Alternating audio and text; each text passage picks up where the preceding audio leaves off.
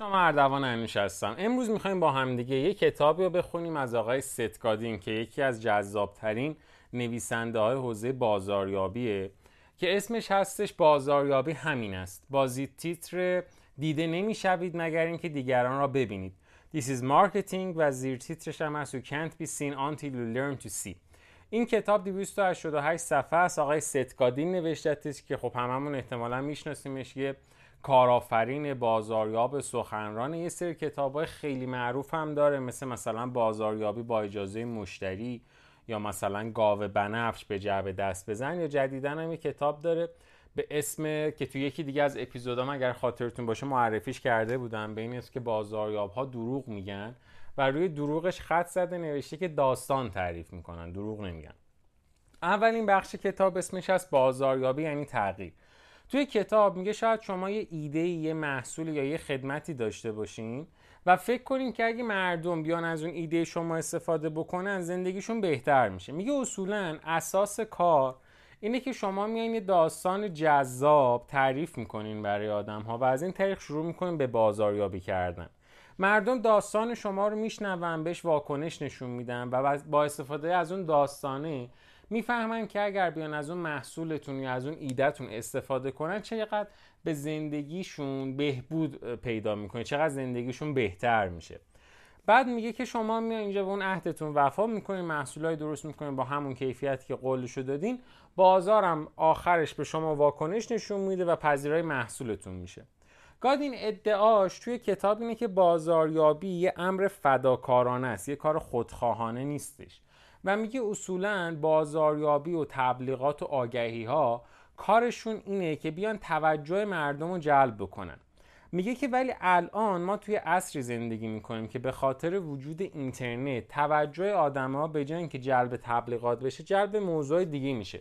راست هم میگه دیگه. مثلا تو هم اینستاگرام خودمون ممکنه که ما وقتی داریم تو اینستاگرام میچرخیم جلب موضوع خیلی جالب تری شاید بشیم. مثلا جلب زندگی سلبریتی ها بشیم جلب حتی یه سری آدم های عجیب غریبی بشیم که توی فضای مجازی وجود دارن کارهای عجیب غریب دارن می‌کنن. تا اینکه اون بازاریابی و اون آگهی ها بخواد مثلا ما رو جلب بکنه.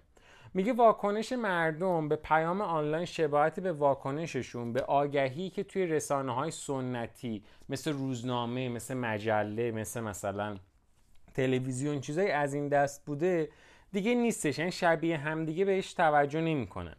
کتاب گفته که امروزه بازاریابان باید خواسته ها نیاز مشتری رو درک بکنن بعد سعی کنن اعتمادش رو جلب کنن. در آخرم باید بتونن که یه تعاملی رو شروع کنن با مشتری. این به نظر من این نکته خیلی طلاییه که میگه بازاریاب اصلا اول از همه باید بره بفهمه که مشتری چی می‌خواد. شما ساعت ها بری مثلا جلوی کسی که هدفش از درس خوندن. اینه که می‌خواد مهاجرت کنه بری راجع به بازار کار صحبت کنی ته تش نگاه می‌کنه میگه چه جالب.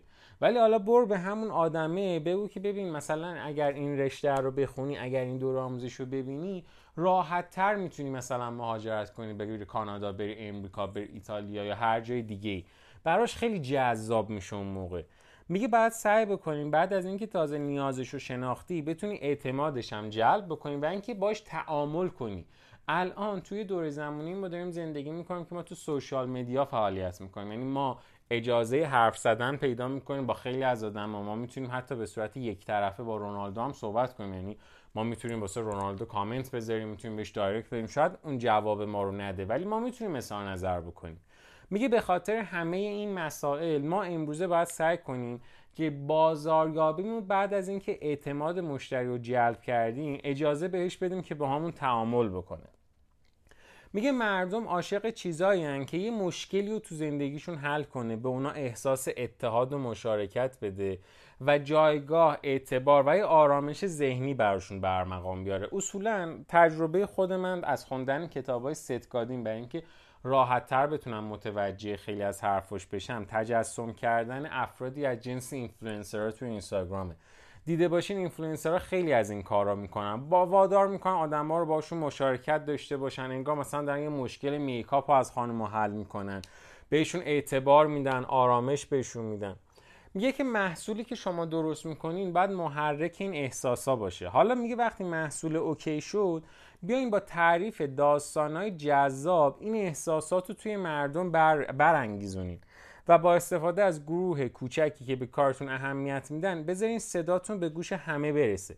یعنی همون اول کار انتظار نداشته باشین تا الان همه مثلا مردم بیان توجهشون به محصول شما جلب بشه.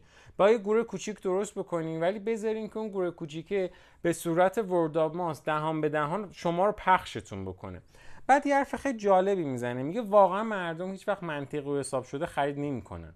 خرید کردن آدما بر اساس تعصب درونیشونه بر اساس عقایدشونه بر اساس خیلی وقتا دلایل غیر منطقیشونه اصولا آدما موقع خرید کردن فکر نمی‌کنن بلکه مطابق اون چیزی که دوست دارن عمل می‌کنن یا اینکه با آگاهی کامل نسبت به چیزی که دوست دارن تصمیم می‌گیرن.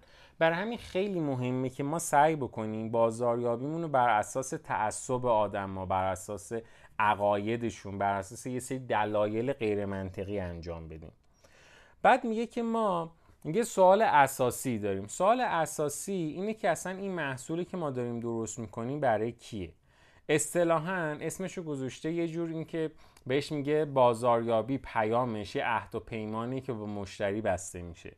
میگه مثلا به مصرف کننده میگین که اگر مثلا کار الف انجام بدی کار بگیرت میاد. یه همچین چیزایی میگه یه عهد و پیمانی میایین با طرف میبندیم ولی مهمترین نکته تو این عهد و پیمانه اینه که باید بدونین که اصلا محصولی که شما دارین برای چه کسیه.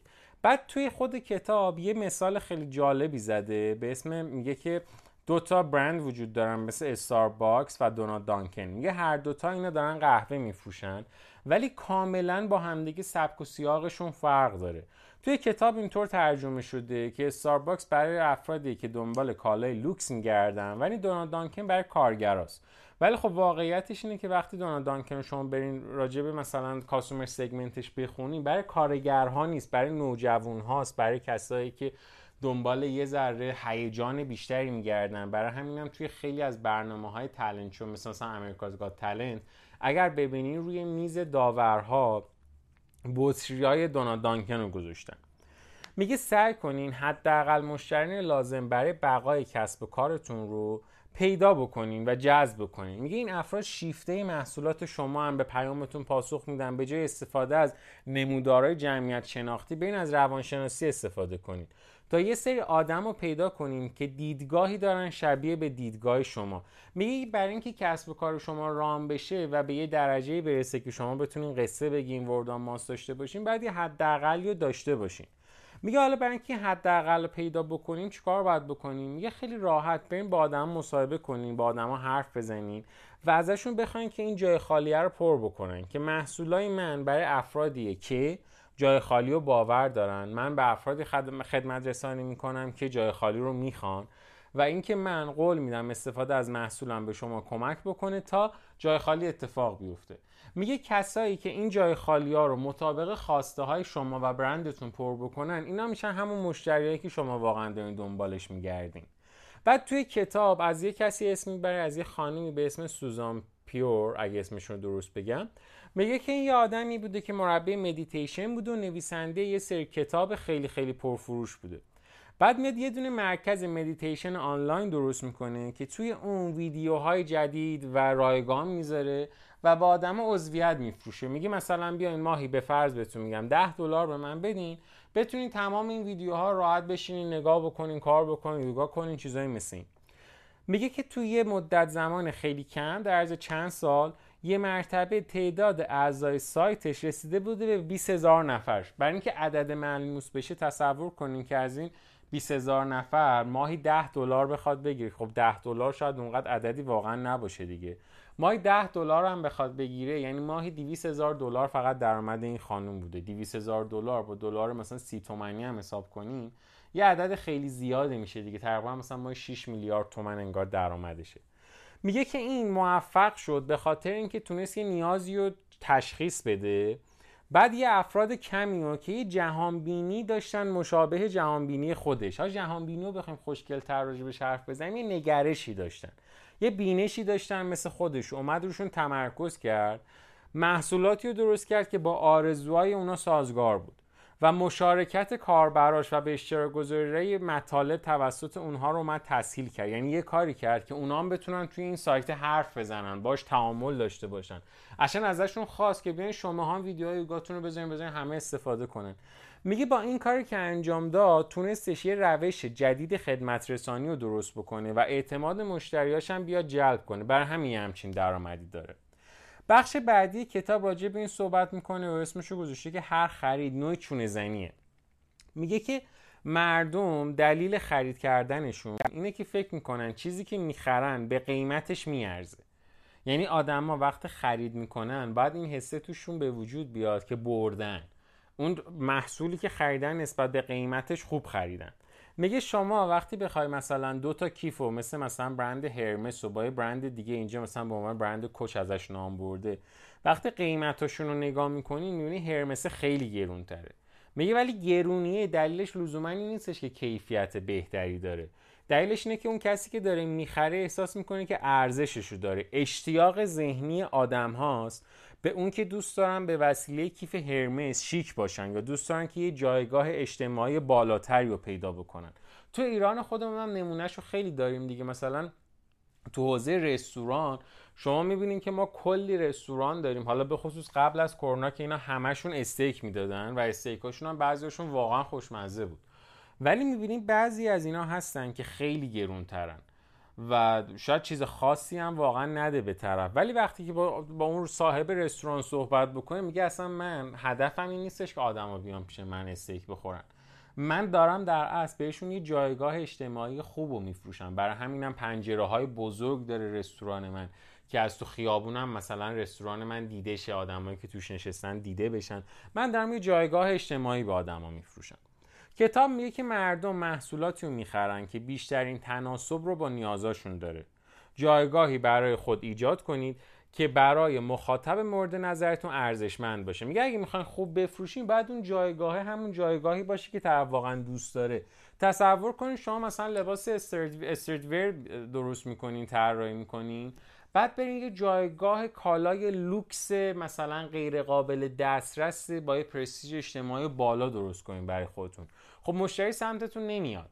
یا برعکسش مثلا شما می‌خواین کچلوار درست کنین بعد جایگاه اجتماعیتون خیلی کول و باحال و اینا باشه بعد بگین من کچلوارای مثلا خیلی فرمال و بلک تای و اینا می‌زنم. خب نمیشه دیگه یه همچین چیزی. بخ... فصل بعدی کتاب یا بخش بعدیش اسمش از تبدیل شدن به کالای بیهویت. خیلی جالب تعریف می‌کنه توی کتاب. میگه که اگه شما یه محصولی رو دارین درست می‌کنین که رقیبی ندارین خب ما باید بهتون تبریک بگیم. چون شما توی یه دونه بازاری قرار گرفتین که اصطلاحا بهش میگن اقیانوس آبی و همه چی خیلی خوبه و رقیب هم ندارین. ولی اگه قضیه برعکس بشه یعنی شما توی بازاری قرار بگیرین که رقیب داشته باشین اون موقع زمانی که مصرف کننده می‌تونه راجع به کالا راجع به خود شما راجع به محصول راجع به اون خدمت تحقیق کنه. اگر بتونه کالایی رو پیدا بکنه که از محصول شما ارزون تر باشه و بتونه از جای دیگه بخره حتما میره این کار بکنه. میگه شما با یک کلیک بی هویت شدین.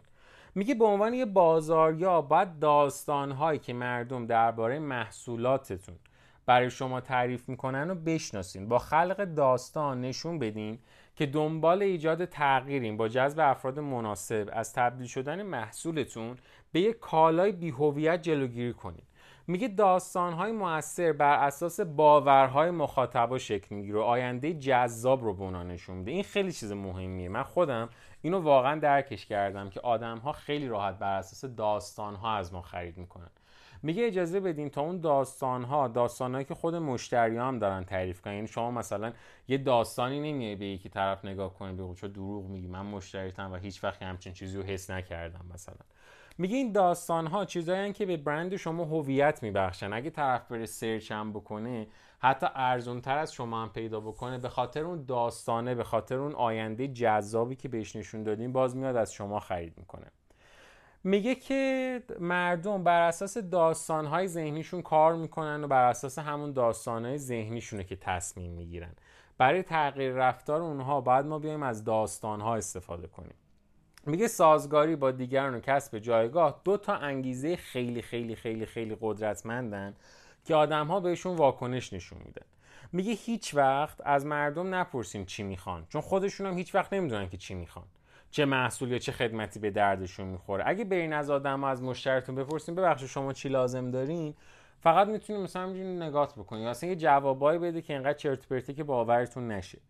میگه هر انسانی منحصر به فرده و چیزهای متفاوتی رو دوست داره. اما بعضی آرزوها رویاها توی همه انسان ها مشترکه. میگه یه دونه تارگت مارکت یا همون بازار هدف رو انتخاب کنین که افرادش مشخصات روانشناختی شبیه به همدیگه داشته باشن. یعنی چی؟ ببین ما مثلا تو یه دونه فضای آموزشی اگه بخوایم در نظر بگیریم اگه من برم به تک تک هنرجویان بگم که سلام شما واقعا چه چیزی لازم دارین؟ مثلا تای مثلا ممکنه بعضی وقتا جوابای عجیب غریب بگم. مثلا من اگه برم بگم شما در حوزه طلاسازی به نظرتون چه آموزشگاهی به دردتون می‌خوره مثلا طرف ممکنه بگه من یه آموزشگاهی دوست دارم که مثلا بتونم توش سیگار بکشم. یا مثلا یکی دیگه ممکنه بیاد بگه که نه من یه آموزشگاهی مثلا دوست دارم که توی حیاتش به فرض مثلا سه تا سگ نگهداری بشه می‌دونی یه جوابای بعضی وقتا می‌گیرین که عجیب غریبه یا اصلا جواب اصلا جواب درستی نیستش. میگه به خاطر همین برین یه target market درست کنین و اون target market رو برین راجبش مطالعه کنین و خودتون بفهمین که این target market واقعا چه نیازی داره. ما چندین نیاز مختلف داریم و چندین نوع بازار مختلف داریم. مثلا ما بازار پنهان داریم بازار فعال داریم یا توی نیازا همینطور نیازهای مختلف داریم. باید بریم اینا رو راجبش تحقیق بکنیم بعد یه قسمت جالبی داره کتاب یه بخش به اسم هزار طرفدار واقعی که توش یه چیزی معرفی می‌کنه که احتمالا یه پادکست راجبش درست خواهیم کرد به اسم اثر شبکی. توی اثر شبکه‌ای میگه بعضی از محصولا هستن که این محصولا رو وقتی که یه نفر بخره به درد نمی‌خوره. شما باید یه کاری بکنین که یه عده زیادی از آدم ها مشتریتون بشن. هزار تا طرفدار واقعی داشته باشین تا اون اتفاقی بیفته که تبلیغات دهان به دهان انجام بشه. میگه مثلا یه دستگاهی رو مثل فکس در نظر بگیرین. اگه من برم فقط خودم فکس بخرم به درد نمی‌خوره. ولی زمانی به درد می‌خوره که یک جامعه آماری بزرگ فکس داشته باشم و من به راحتی بتونم با آدما فکس بزنم. یه ذره حالا بخوایم نسل جدید ترش کنیم تلگرام یا مثلا واتساپ یا خیلی از اپلیکیشن های پیام رسان دیگه اینا زمانی خوبن که توش اثر شبکه ایجاد شده باشه. وقتی اثر شبکه ایجاد شده باشه دیگه شما یه جایی توی بازاریابیتون می‌تونین وایسین و فقط نگاه بکنین که بدون صرف هزینه برای بازاریابیتون برندتون داره خودش میره جلو. چون من واتساپ دارم بقیه هم توصیه می‌کنم که واتساپ داشته باشم و در ازای اینکه بقیه واتساپ داشته باشم من از اون نرم افزارم از اون اپلیکیشن هم می‌تونم استفاده بکنم. میگه خود مشتری ها شروع می‌کنن براتون دیگه از یه جایی به بعد بازاریابی کردن. و راجع به یه گروه موسیقی هم راستی حرف می‌زنه به اسم گروه موسیقی Grateful Dead. یه گروه موسیقی که داره توضیح میده که یه زمانی کلا 5000 تا مشتری بیشتر نداشتن ولی انقدر پافشاری می‌کنن تا اینکه آخرین کنسرتشون 350 میلیون دلار تونستن بلیت بفروشن نزدیک 10 100 میلیون نفر بعد از مرگشون دوباره تونستن آلبوماشون رو بفروشن. و راجب این صحبت می‌کنه که اینا دلیل موفقیتشون این بودش که حالا یا عمدن یا سهون تونستن اون گروه کوچیک مخاطبای وفاداری که داشتن رو حفظ کنن و بهشون خدمت رسانی بکنن. این گروه خودش آروم آروم بزرگ شد بزرگ شد بزرگ شد و کار به جایی رسید که اینا دیگه لازم نبود واقعا. مثلا بعد از مرگشون که نیومدن بازاریابی بکنن. میگه اینا دیگه از جایی به بعد وایستادن و دیدن این سیستم دهان به دهان خودش هی شروع کرد به رشد کردن. بعد راجع به یه موضوع جذاب دیگه کتاب صحبت می‌کنه تحت عنوان الگوی موافق و الگوی مخالف. میگه الگوی موافق یعنی که یه محصول یا یه خدمتی که با آرومی جزو عادت مردم میشه. میگه مثلا تصور بکنین که ما تا الان به آدم ها داشتیم یه به یه خانواده ای داشتیم کنفلکسی میفروختیم. تحت عنوان مثلا کنفلکس کوکا کریسپی. میگه اینا خانواده تا الان داشتن اینو میخریدن. میگه حالا اگه من برم بهشون بگم که این محصول جدیدی اومده به اسم کوکا پافس. میگه اینا خیلی راحت تر میانه می‌خرن. یا مثلا کاری که تلویزیون ما انجام میده اینه که ساعت مثلا فرض بکنی 11 همیشه یه برنامه خندهداری توی شبکه نسیم پخش می‌شده. حالا این برنامه ممکنه مثلا برنامه خندوانه باشه یا ممکنه برنامه دوره همی باشه. اگه یه زمان این دوتا پخش نشن اون ساعت 11 و میاد به یه برنامه خندهداری مشابه اون اختصاص میده. میره مثلا ویتامین خ به فرض درست می‌کنه. میگه وقتی این کار بکنه یه روش هوشمندانه است برای نگهداری مخاطبا پای تلویزیون. میگه ولی الگوی مخالف محصول محبوبی نیسته. شما از مردم می‌خواین یه چیزی رو بخرن که ناآشناست. آشنایی بهش ندارن. میگه بعد حواستون باشه که وقتی این کار دارین انجام میدین مردم استرس می‌گیرن. یا خیلی وقتا این استرسه باعث میشه که اصلا از اون خریدشون انصراف بدن. بگه من دیگه نمی‌خوام این کار انجام بدم. میگه نمونه بارزش اینه که آدما دلشون نمی‌خواد نرم افزارهای جدیدی رو برن یاد بگیرن. سریع دچار تنبلی میشن دچار رخوت میشن. میگه این رخوته باعث استرس کاربرای بعدی هم میشه. چون اونا میترسن که نکنه که از عهده مثلا کاری که همکارشون انجام داده بر نیام سر همین قضیه میگه الگوی مخالف یه چیز ترسناکه. اگر دیده باشی مثلا برای بچه مهندسی که مهندس خوندن خیلی اتفاق میفته من خودم یادمه که موقعی که ما خب رشته من مهندسی مکانیک بود و ما خیلی نرم افزار مختلف می‌تونستیم یاد بگیریم. مثلا ما کتیا می‌تونستیم یاد بگیریم. سالید ورکس آباکوس خیلی نرم افزار مختلف بودش که بهمون کمک می‌کرد. اتوکد خیلی ها. بعد این نرم افزارها هر کدومش رو که ما قرار بود یاد بگیریم واقعا با ترس و لرز واردش شدیم. یعنی یه جورایی هم همیشه مطمئن بودیم که ما هیچ وقت تو این نرم افزار موفق نمیشیم. به خاطر اینی که دو سه تا تجربه ناموفق داشتیم و همیشه هم احساسمون این بودش که یه جورایی این حرفی که می‌زنه خیلی درسته که استرس می‌گیریم و احساس رخوت و تنبلی بهمون دست میده. میگه حالا از اون طرف یه سری از آدما هستن که اینا کلا عاشق خرید کردن محصولای جدیدن. توی کتاب توضیح میده که ترس مانع از این میشه که مردم چیزهای جدید رو امتحان بکنن. اما ترس از دست دادن و عقب موندن باعث جهش افراد میشه. حالا یه سری از افراد هستن که کتابش اسمشون رو گذاشته عاشقان نترس کالاهای جدید. میگه اینا اصلا هیجان اینو دارن که اولین نفری باشن. دوست دارن اولین نفر باشن. دوست دارن بهترین چیزهای جدید رو کشف بکنن. این اکتشافر برن به دوستاشون نشون بدن. اونا رو مجبور کنن که بخرن. بعد خیلی جالبه که میگه شماها باید بدونین که این کسایی که عاشقای نترسن اینا اول خریدارن. اگه با شما حال کنن میشن مدافع برندتون. میگه خیلی زیاد اهمیت داره که شما اینا رو یه جورایی سر ذوق بیارین که تشویق بشن تا شما رو به بقیه معرفی بکنن. میگه همیشه باید یه موضوعی رو به این آدما بدین تا این آدما راجع به شما بتونن حرف بزنن. یه جورایی میگه بعد منابع لازم و برای ترویج عقاید در اختیارشون بذارین. این کار رو کی خیلی خیلی خوب بلده؟ ایلان ماسک که برند تسلا رو داره. مثلا توی کتاب حالا راجبش حرف نزده ولی جزش چون مثلا مباحثی که بهش مربوطه بد نیست راجع به این موضوع با هم حرف بزنیم. تسلا یه مدل ماشین درست کرد.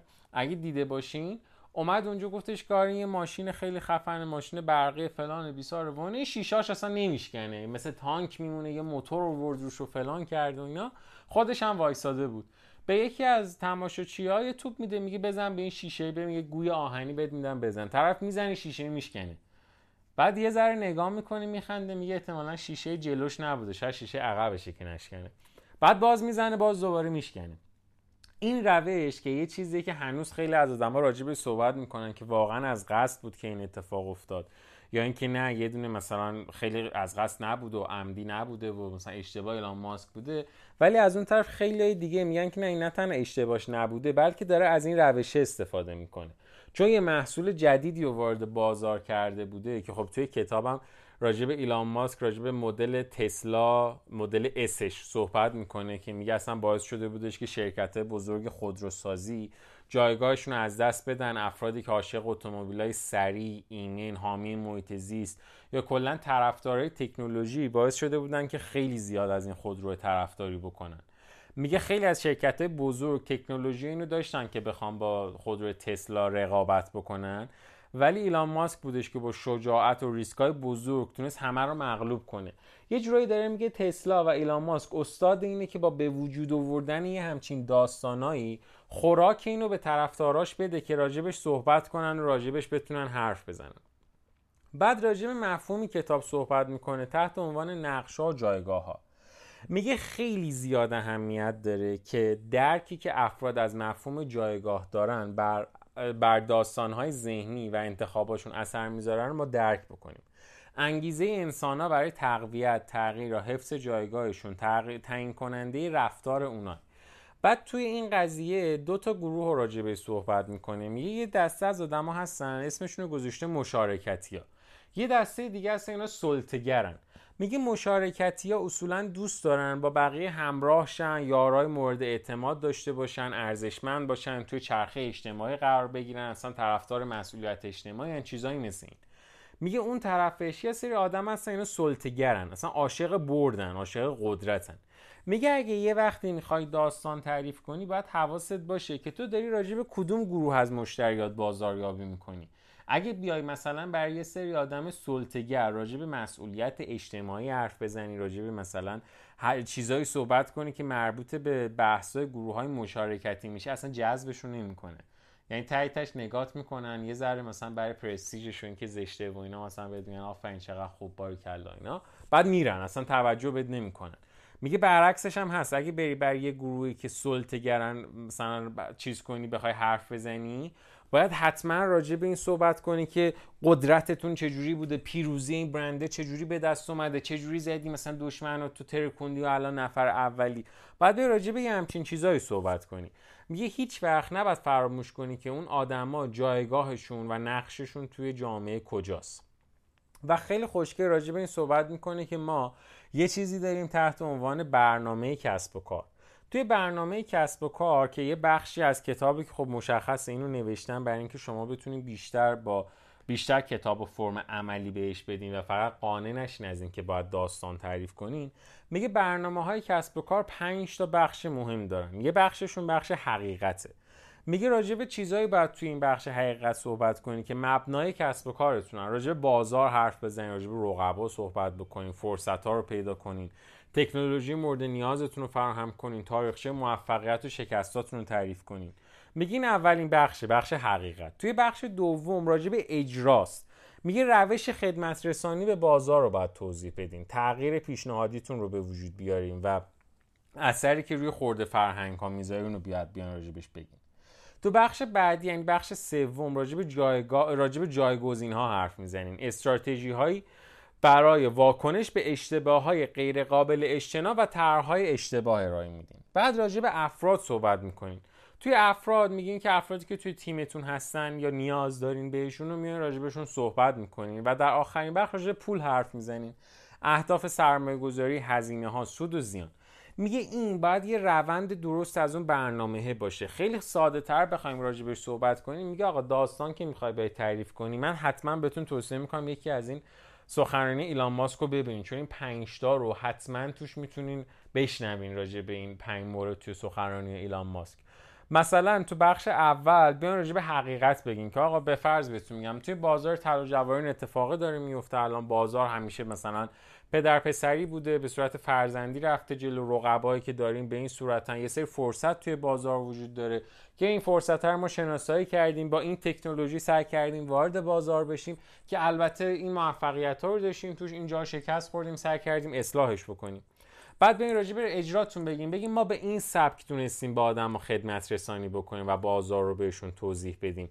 تغییری که پیشنهاد دادیم این بودش و این تاثیر رو داریم روی مثلا خورده فرهنگ هنرجوها می‌ذاریم. یا اون طرف بیان راجع به جایگزین صحبت کنیم. بگیم که آقا این استراتژی که تا الان وجود داشته استراتژی غلطی بوده. حالا ما داریم سعی می‌کنیم اینو اصلاحش بکنیم این طرح اشتباه رو داریم برطرفش می‌کنیم. این آدما توی تیم ما هم ما به این افراد نیاز داریم. اینها رو دوست داریم کماکان جذب بکنیم. اینقدر مثلا سرمایه گذاری شده روی بخش اینقدر هزینه بوده اینقدر سود و زیانمون بوده. میگه این یه برنامه کسب و کار درسته. و اینکه اصولا شما باید یه کاری بکنین که نمادها جای شما حرف بزنه. حالا این نماده می‌تونه مثلا در حد لوگو نایک باشه که یه تیکه که هر جا ببینینش ناخودآگاه بهتون حس تلاش و موفقیت میده یا هر چیز دیگه میگه ولی باید کاری کنین که نماد شما توی بازار به شما باعث خلق ارزش بشه. یعنی در اصل کاری کنین که بازار هدف با یه نگاه شما و ارزشاتون رو بشناسن. یعنی وقتی که اینجوری به لوگوتون نگاه می‌کنن یا با یه نگاه وقتی به تبلیغتون مثلا نگاه می‌کنن متوجه شما استراتژیتون متوجه اون چیزی که براتون ارزش هستش بشن. و بعدم میگه که آقا یک مطلب مهمی راجع به استراتژی بیاد مهمون میگه. میگه استراتژی چراغ روشنگر راهه. دلیل حضور شما توی کسب و کاره. همون تغییری که می‌خواین توی دنیا به وجود بیارین. ولی بعد حواستون باشه که تاکنی، تاکتیک ها در خدمت استراتژی. یه جورایی روش اجرای اون استراتژی است میگه مثلا استراتژی یه, یه جای اسم می‌بره به اسم پاتاگونیا. میگه استراتژیش ارائه خدمات به علاقمندان تفریات سربازه. و کسایی که کلا به سلامت سیاره زمین فکر می‌کنن. میگه برای همینم برای تقویت پیام برندش میاد از یه تاکتیکی استفاده می‌کنه شروع می‌کنه به بازیافت کردن مواد یا اینکه راجع مثلا لباسای تولید می‌کنه که دوستدار محیط زیستن. میگه اول بعد استراتژیتون معلوم باشه که شما مثلا می‌خواین به کجا برسین چیکار می‌خواین بکنین. بعد بر اساس اون می‌تونید سری تاکتیکایی هم بزنین. و در نهایت کار راجع به این صحبت می‌کنیم که تبلیغاتی که ما امروز داریم تبلیغات آنلاین شاید تبلیغایی باشن که اونقدری که ما دلمون می‌خواد جلب توجه نکنن. و یه توضیحی بهمون میده که تبلیغ آنلاین یکی از انواع بازاریابی مستقیمه و بازاریابی های مستقیم اهداف خاص و قابل سنجش دارن. برای همین هم هستش که دیده باشین مثلا جاهای مختلفی که شما بخواین تبلیغ بدین به خصوص تبلیغ آنلاین و تبلیغ کلیکی اولین چیزی که بهتون میگن میگن ببین این خوبی نوعی تبلیغی که ما اینجا واسه برای شما انجام میدیم اینه که این تبلیغات دقیقا می‌فهمی چند نفر روش کلیک کردن متوجه میشی کیا آمدن می‌تونی بهشون ایمیل بدی پیگیری بکنی و چیزایی مثل این. برای همین تبلیغات کلیکی خیلی محبوب شدن. میگه هدف از بازاریابی آنلاین اینه که مشتری روی محصولتون کلیک کنه. چیزی بخره به شما اجازه تماس مجدد بده. برعکس بازاریابی برند یه تاکتیک بلند مدت برای اثرگذاری روی فرهنگ و تغییره. میگه اجرای این تاکتیک به مشارکت صبر و ثبات نیاز داره. میگه برعکس اولی یعنی برعکس هم تبلیغات کلیکی. وقتی که شما می‌خواین بیاین از یه تاکتیک بلند مدت تری استفاده کنین برای اینکه بازاریابی برند رو انجام بدین شما باید از مشتری اجازه بگیرین. بعد اونها رو مجبور نکنین که برن مثلا اینستاگرامتون رو follow کنن یا فیسبوکتون رو follow بکنن. هیچ زمانی اطلاعاتی که بهتون میدن رو به کسی نباید بفروشین. باید خیلی زیاد سعی کنین که اعتمادشون رو جلب بکنین. تا کار به جایی برسه که اونا برای شما محصولتون یا خدمتتون ارزش قائل بشن. میگه یه کار خیلی دراز مدت و طولانی مدته که اساسش هم بر این پایه است که شما بتونین از آدما اول اجازه بگیرین بعد شروع کنین راجبش صحبت بکنین که آقا مثلا من اینم این کارو می‌کنم این اتفاقا داره بر من میفته این برند من اینقدر می‌تونه بهت کمک بکنه. چون شما دارین بازاریابی برند انجام میدین بازاریابی محصول نیستین. و توی کتاب توی قسمت آخرش راجع به مفهومی صحبت می‌کنه تحت عنوان بازاریابی خود و نشونمون میده که خود آقای گادین توی همه کتاباش ادعاش اینه که بزرگترین محصولی که داره خودشه. میگه من خودم یه برندم و بزرگترین محصولم هم خودمم. برای همین هر جایی که من میرم مدام پیامی که برند خودم یعنی خودم دارم رو به مخاطبان میدم و عاشق برقراری ارتباط هم عاشق اینم که آدما به من اعتماد بکنن و چیزایی مثل این.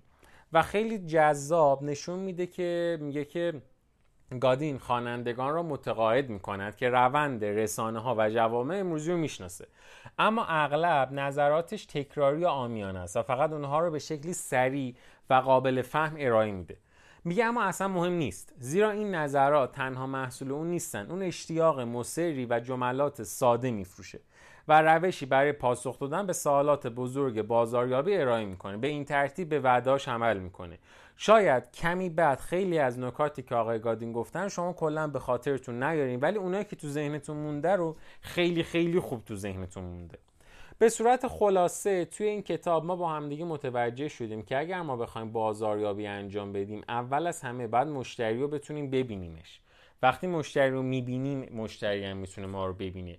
باید ببینیم نیازاش رو تشخیص بدیم و اینکه باش ارتباط برقرار کنیم اعتمادش رو جلب کنیم و از همه مهمتر اینکه بخوایم با ما تعامل داشته باشه. و فهمیدیم که مشتری ما هیچ زمانی نمیاد از ما خرید کنه بر اساس دلایل و منطق.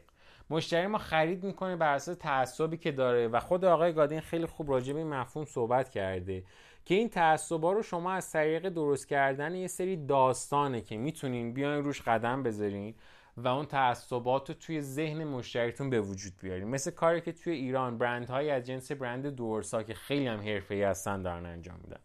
مرسی که اینجا در, در کنار ما بودین و ایشالله که این کتاب هم برای شما مفید بوده باشه. ممنون ازتون. خدا نگهدار.